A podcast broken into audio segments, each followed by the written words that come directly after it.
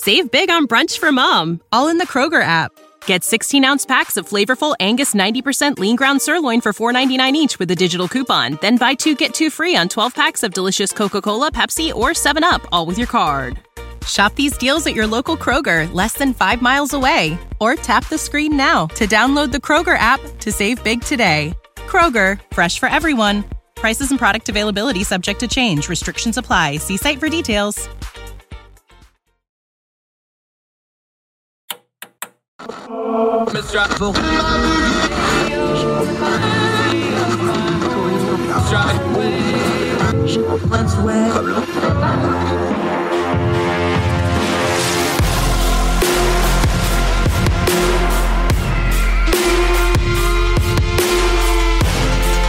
your host, Andrew Donaldson. This is Heard Tell. Ah, welcome back to Heard Tell. Ah, been a minute since I've got to talk to this one, one of my favorite people on earth. He is the editor in chief emeritus. That's a big fancy Latin word, which means used to be, but kind of still is.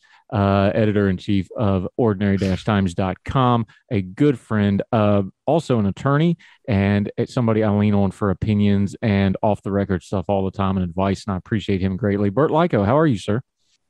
I'm doing great, Andrew. I'm happy to come and offer a little bit of uh, age diversity after all of your young voices guests. I can be a middle aged voice for you. Uh, to be fair, I'm closer to you than I am to most of them at this stage of the game. But no, we last time I had you on, we were talking Jeopardy, which was fun. So more trivia stuff. Um, this time, a little more mm-hmm. serious topic, and you're going to have to use your lawyer hat a whole lot more. Free speech. Uh, everybody talks about it, but let's do what we normally do on our show. Let's get the nomenclature right. So free speech does have a legal definition. Uh, and then it has the cultural definition. But when, from a lawyer point of view, what is the legal definition of free speech, at least as a concept? This is exactly how I would have begun uh, this topic, also, Andrew. You can't confuse the cultural concept of free speech with the legal concept of free speech. Legally, free speech necessarily involves the government in some fashion. The only thing that we care about when we talk about your legal right of free speech is what the government does either to prevent or to permit you to make some kind of a statement. And if the government is not involved, then there is no, it doesn't make sense to talk about illegal right of free speech. You must have state action for that. Now, culturally, we think about free speech a lot differently. Um, and there, I'm a participant in the culture. The fact that I'm a lawyer doesn't have a whole lot to do with it. Um, everyone participates in the culture in one way or another, and everyone is subject to different kinds of cultural regulations. Uh, the word that political scientists use to describe those cultural regulations or rules, uh, we call them norms. Uh, these, these are just standards of what is generally expected behavior. So, those are the two spheres where free speech matters. And the thing that we've got going on in our current paradigm of time is technology has completely changed how people's speech gets out. Now, everybody has a platform, everybody has an amplification. You don't have to have a print media or a television media to get your voice heard. That has a lot of upside to it, obviously, with what we do, where we get to write and commentate and things like that.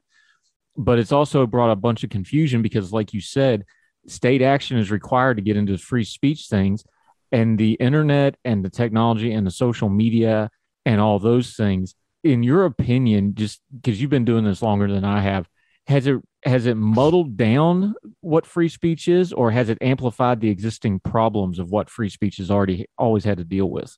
It may be because i do a lot of my, my uh, social media interaction and a lot of my uh, in-person interactions with other lawyers uh, we're all pretty clear.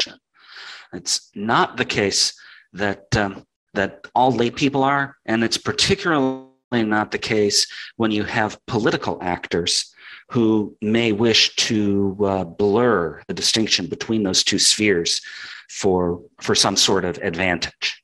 Talking to Burt Likko, do you think that here's the thing with it though too is I think one of the main problems we got going on here is we want to substitute the tech companies for state actors. And when we start, I know there's a big regulation fight. We might get into that in a little bit later, but I think it's really, really important, especially from a legal definition and from a from a concept definition, to understand that no matter how powerful a tech company gets, that's still not the government for a lot of really important and frankly good distinctive reasons, isn't it? Well, cons- consider the most prominent example that I can think of of a uh, a tech company exercising censorship power. Back in late January of 2020, Facebook and Twitter pulled Donald Trump from their platforms.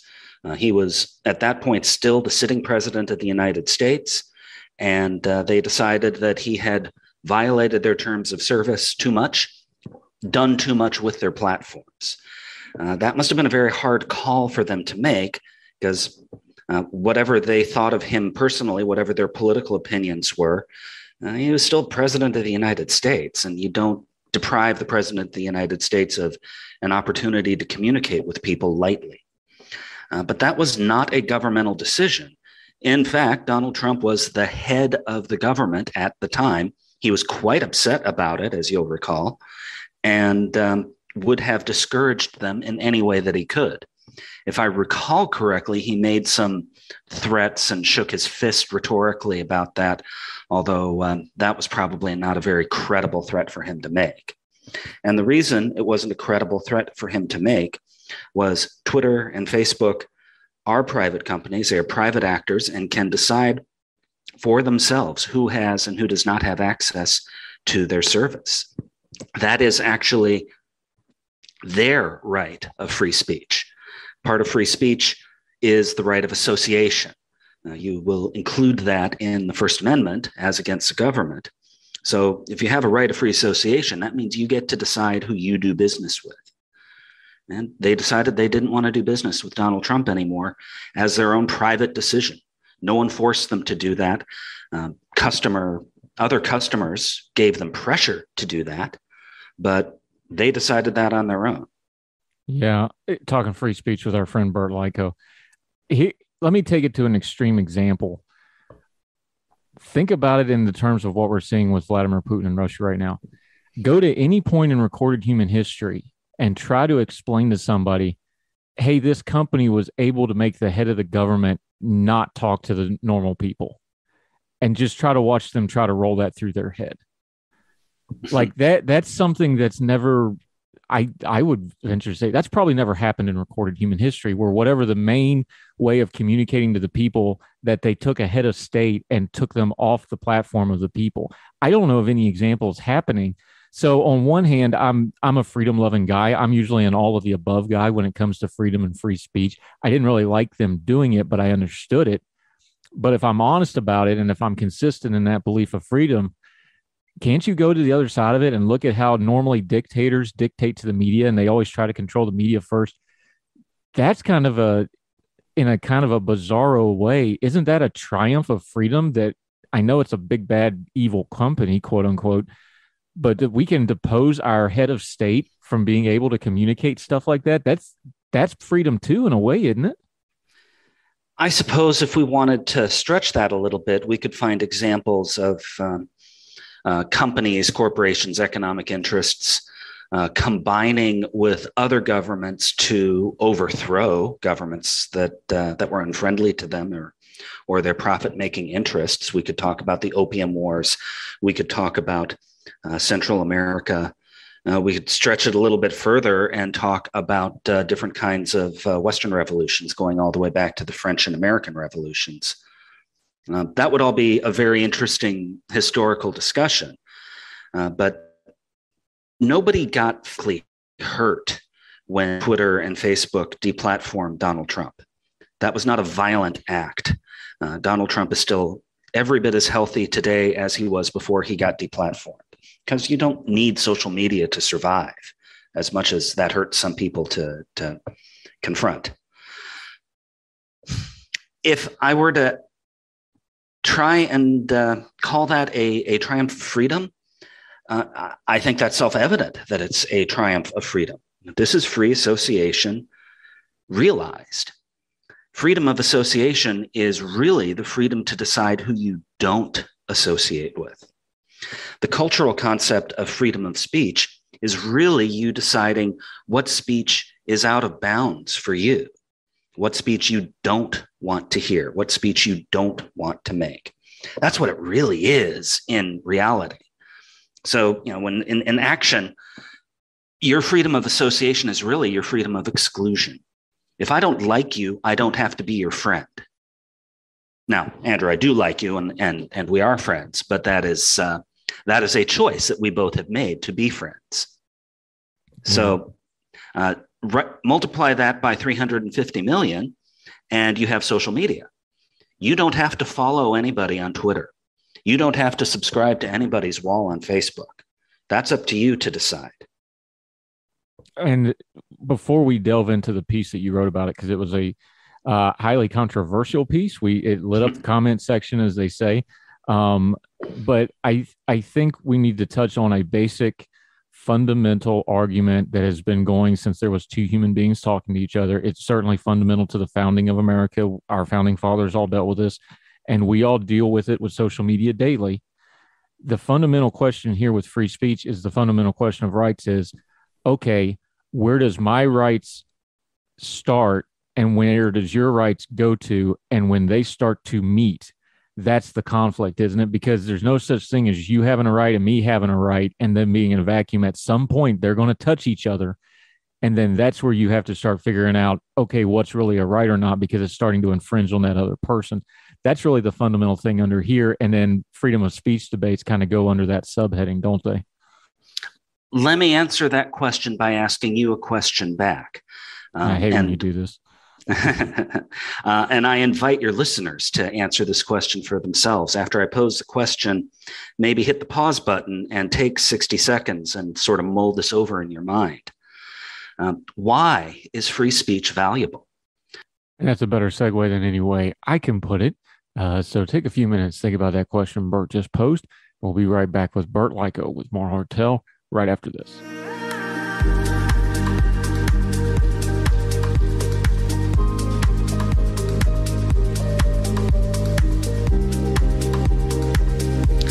Let me answer that question by asking you a question back. Um, I hate and, when you do this. uh, and I invite your listeners to answer this question for themselves. After I pose the question, maybe hit the pause button and take 60 seconds and sort of mold this over in your mind. Um, why is free speech valuable? Everyone you talk to, from the United Nations and its Declaration of Universal Human Rights down to the rando sitting next to you at the bar who is six pints into it, will tell you that free speech is a super important, super valuable thing, a bedrock part of our foundation. Why? What's it for? Taking a little bit of time to think about that, you might want to think about whether the answer is different when we're in the governmental sphere versus the cultural sphere. Why is it important the government not sanction your speech versus why is it important that you have the cultural latitude to say certain things? Let me give you a list of answers people have given me to that question over the year. Um, um, some of them say, and this is, I think, the most frequent response, that that question doesn't make any sense. Free speech is inherently valuable. It requires no further explanation. Uh, of course, free speech is valuable. Of course, it's important. Can't you tell? It's free speech. I'm not sure that that is analytically right. You might disagree with me, and that's that is certainly your right. Um, the reason I don't think it's right is what makes something inherently valuable is it ultimately contributes to your happiness. The only thing that I think is truly inherently valuable is happiness.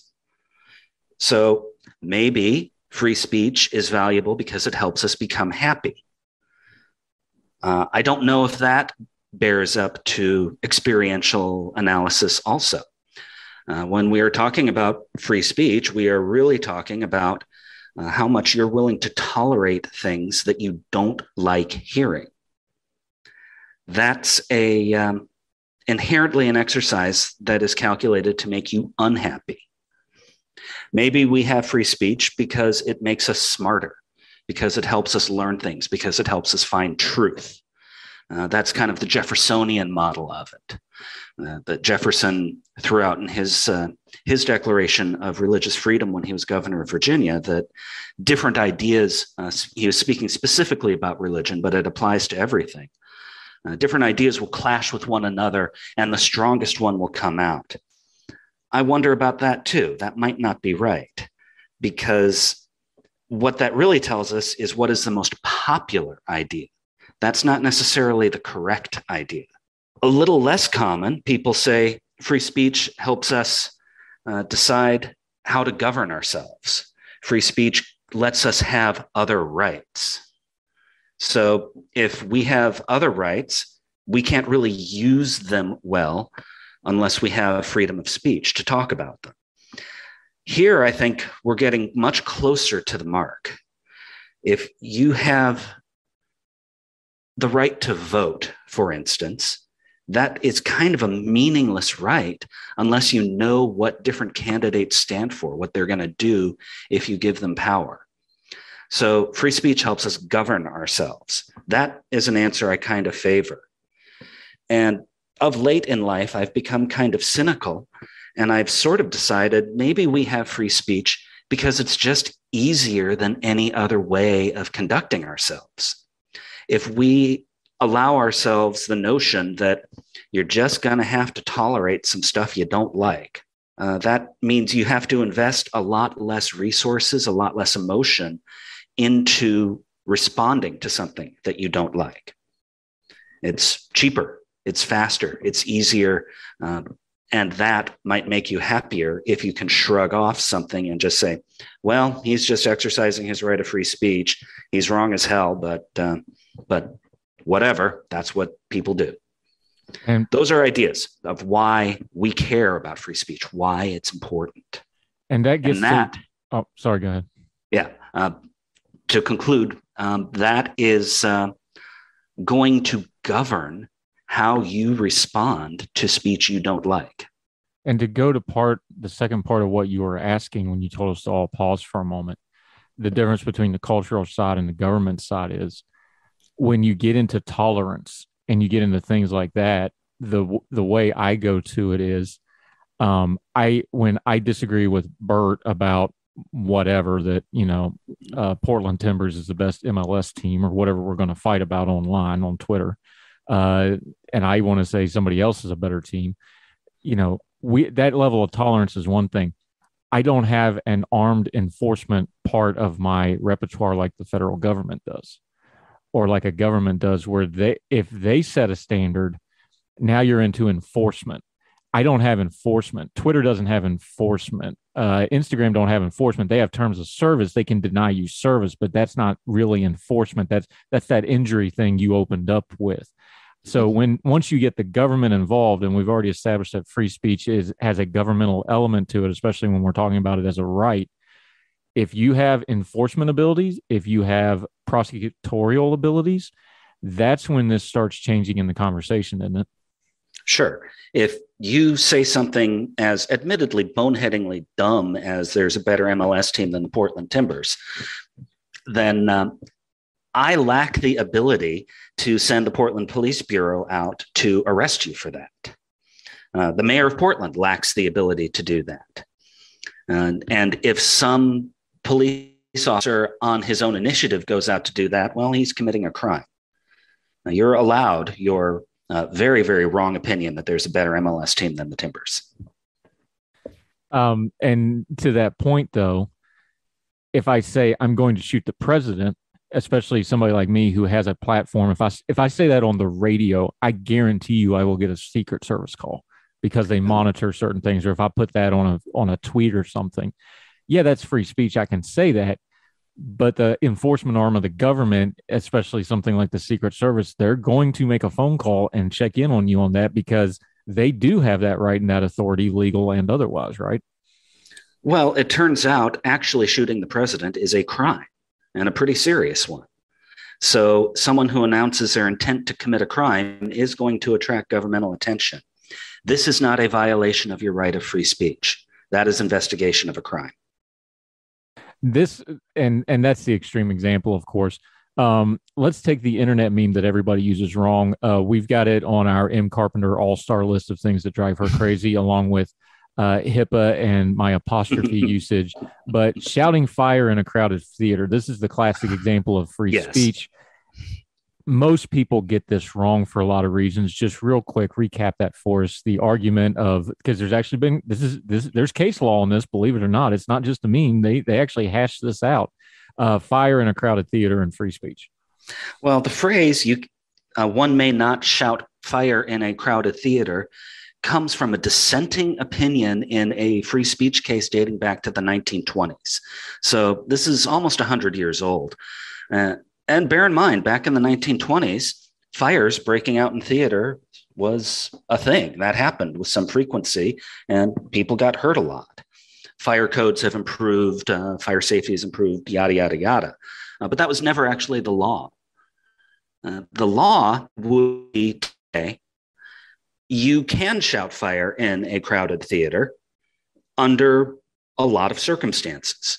There are times it might be illegal, and there are times it might not be. So we've got to look at do you legitimately believe there is a fire going on? Is a fire really going on? How do people react to that? Taking that statement in context, is that the sort of thing that is likely to cause a public hazard, a public danger? We don't know that one way or the other. Uh, so the real answer to to the question, can you shout fire in a crowded theater or not, is I need more information to answer that question. How much does I, this is probably not the right term, so you give me a better term. But when we're talking about free speech, the circumstances, because we've already talked about intent. Intent actually has a legal definition. You go to court, most court cases, you're trying to figure out intent in a lot of cases, whether it's case law, criminal law, whatever, you're looking for intent how much of free speech is circumstances? Because, you know, if I say, we joke at ordinary times about every now and then you write, well, something got said on the internet pieces. That's kind of like the, the lowbrow stuff we have to do sometimes. but that's a circumstances speech. It's just, oh, somebody said something, everybody going to react to it. That's one circumstances. But then you have things like January 6th, where you have, okay, did this speech incite a riot? Or you have the fire in a theater. Did this speech cause physical bodily harm to people? How much of it is really figuring out the circumstances around this the speech and then you're really getting into you know thoughts and will and this kind of nebulous area of you know reading minds and hearts? I guess the right answer to that question is context matters intensely. There's a phrase that comes up in free speech law. It comes up in a variety of other kinds of legal spheres as well uh, called the totality of the circumstances what the courts will do is rely on uh, the different parties to bring up different circumstances and put something that is in question fully in context. Uh, intent is likely to be one of those things. Uh, if you're talking about things like potentially inciting unlawful activity, uh, potentially inciting imminent unlawful activity to meet the Brandenburg standard, uh, then you need to also think about what the reasonable ordinary person hearing this speech would react with. That it, it, it's not so much the speaker's intent in that situation as uh, what the listener's likely reasonable response would be. So uh, i don't know if that directly answers your question uh, but context matters intensely. And we'll continue our conversation on free speech with our friend Burt Likko right after this on Heard Tell.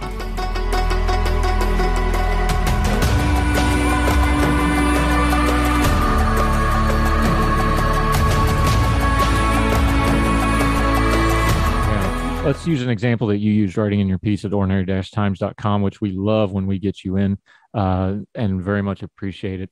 Uh, from your semi-retirement from blogging, we'll call it your uh, productive retirement.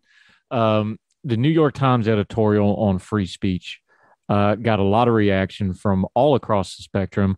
I think everybody agreed that it probably wasn't worded as well as you would think the editorial board of the New York Times talking about free speech should write something. I think everybody agreed on that, and then everybody dissented from there to what part was good and what part was bad. But they really got they they kind of got neck deep in the cancel culture stuff because the way they phrased it. And I'll just read the quote because it's the quote everybody else talked about, and you hit it on your piece. And they said, uh, for all the tolerance and enlightenment, as the New York Times, that modern society claims Americans are losing hold of a fundamental right as citizens of a free country, the right to speak their minds and voice their opinions in public without fear of being shamed or shunned. That last part is where they got into a whole bunch of trouble, in my opinion, and a lot of other people's fear of being shamed and shunned. Um, I'll just give you the floor on it because fear of being shamed and shunned is something everybody understands what they're saying, but it's super nebulous. It's super, um, what's the word I'm looking for here? It's really subjective. Um, and as far as I know, you do not have a right to not be mocked and shamed and shunned from society that I am aware of. Is that how it landed with you? Uh, yeah, I thought the New York Times was dead wrong about that. You have never in your life had the social or cultural right to be unafraid of being shamed or shunned. Never have, never will. The whole point of having a culture is a culture sets boundaries on our behavior, it sets guidelines for our behavior. When you deviate from those, you're going to get pushback from other people. You're going to get people pointing out in one way or another, and it's generally not going to be a very friendly way that you are behaving in a way that they consider unacceptable. Political scientists have a term for people who say things that are or are not acceptable. They, the, one political scientist, uh, a fellow named Overton, came up with the concept of the Overton window you can say something like, uh, Burt, you know, I really don't think the Timbers are the best team in the MLS. And that's going to be a acceptable thing to say. I'm going to respond, Andrew, you fool. Of course they're the best team in the MLS. And then we're going to argue about why one of us is more right than the other. That's an acceptable thing. We're not expected to get into a fight about that. If I were to say to you, Andrew, there is a labor shortage going on in this country right now. A lot of companies are having trouble filling valuable jobs. And I think the answer is we should bring back slavery, but you know, only for the bad people. Well, this is going to be an unacceptable idea. This is kind of out of bounds. It is out of the Overton window. Uh, I do not advocate a return of slavery, of course. No one should. That's what it means to be out of the Overton window. That is out of bounds. You would react badly. You wouldn't say, Burt, you fool, the way that you would if we were arguing about soccer. You would say, Burt, you're a monster. And you'd be right. That would be a monstrous thing to suggest with sobriety. So you've never had a right to be free from social sanction if you say something monstrous. And there is no way to construct a legal right of free speech. There is no way to construct a norm of free dialogue that happens culturally that does not incorporate some kind of a sanction for saying something monstrous. I have a right to react to your monstrous statement by shaming and shunning you. That is my right of free speech let me let me roll this back for just a second. I'm going to ask you an impossible question, but it got posed to me by someone that's not online, so I'll I, I won't reveal them here. but it really made me think about this in a in a different way. And this isn't a right or wrong statement. I'm just this is a challenging my own thinking, and then you tell me if it's crazy or not. But it got posited to me that, and this is a loaded term, and I'm going to use it on purpose because I know it's a loaded term but is it true just in the United States of America in the year of our Lord 2022 with all the social media and all the freedoms and all the things that go into being an American that is on has the capability and the social standing to be online regularly? Have we just become so privileged with saying whatever we want whenever we want with any without any consequence of any meaning whatsoever that we're just culturally not really well equipped to understand a concept like free speech as it was originally intended, like the founding fathers, where they're talking about printing presses and such. I am going to disagree with what, at least what I understand that sentence to be. I, I think that if you get people to stop and think with a moment's worth of clarity, they will find a distinction between what the government does and what other people do. it doesn't take a lot of work to remind people of that distinction. Uh, you know, you say it on the program all the time. Freedom of speech does not mean freedom from consequence. And you're right. And you're so obviously right about that, that it's going to be a universal truth. I think what we are seeing happening in the culture now, I think what we have seen happen in the culture a generation ago when I was in college, and instead of calling it cancel culture, we called it political correctness. Um, or, you know, a generation before that, when if you were a young Republican for Nixon, you couldn't get a date uh, in college, uh, except if you're going to date another young Republican for Nixon. Or you go back a generation before that to when William F. Buckley Jr., one of the uh, founders of the modern conservative movement, wrote and published his first book, God and Man at Yale. As a student at Yale in the late 1940s, Buckley felt oppressed, shunned, mocked by his professors, by his peers for expressing uh, what were then the, the, politically conservative constellation of political views and for being open about his uh, strong uh, Christian faith.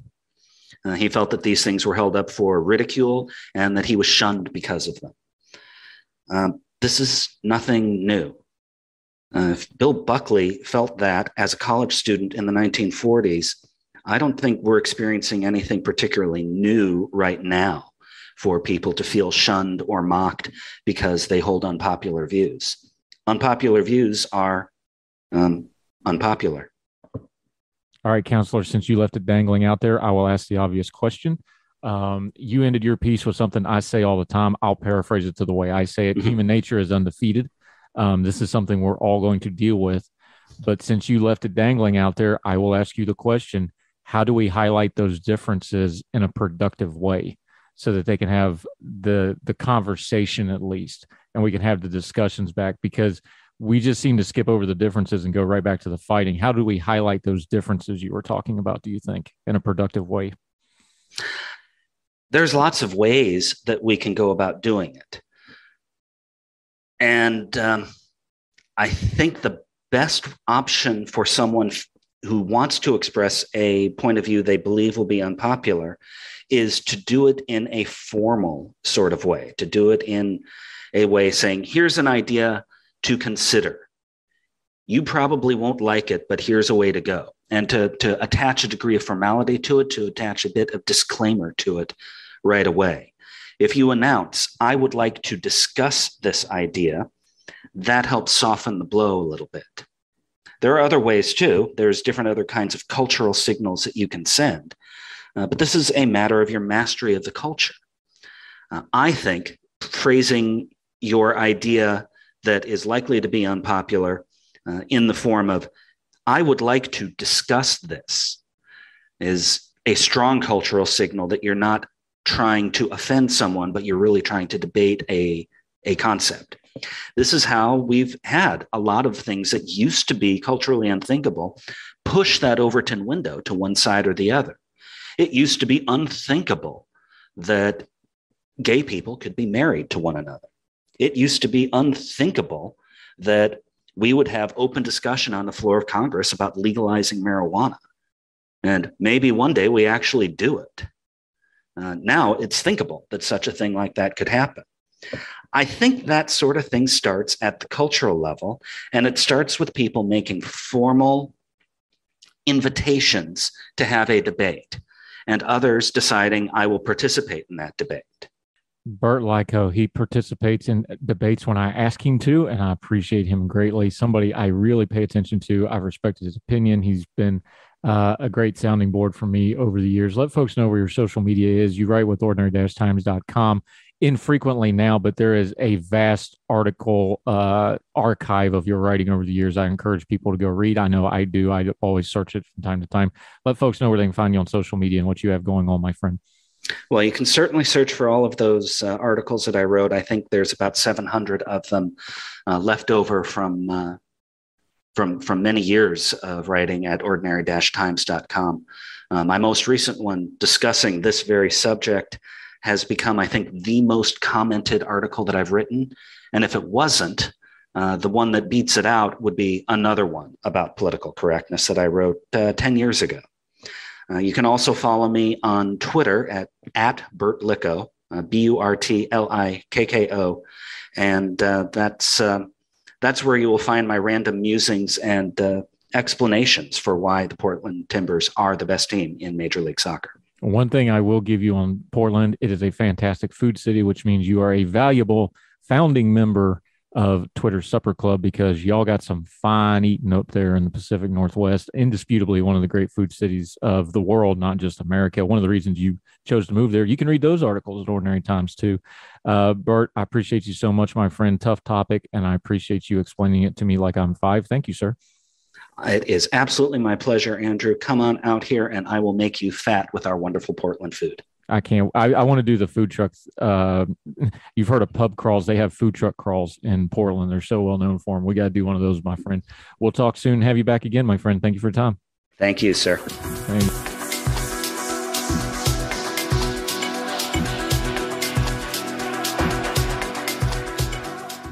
The new SuperBeets Heart Chews Advanced is now supercharged with CoQ10.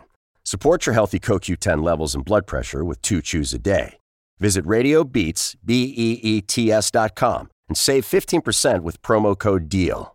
You know how to book flights and hotels. All you're missing is a tool to plan the travel experiences you'll have once you arrive. That's why you need Viator. Book guided tours, excursions, and more in one place. There are over 300,000 travel experiences to choose from, so you can find something for everyone. And Viator offers free cancellation and 24 7 customer support for worry free travel. Download the Viator app now and use code Viator10 for 10% off your first booking in the app. Find travel experiences for you. Do more with Viator.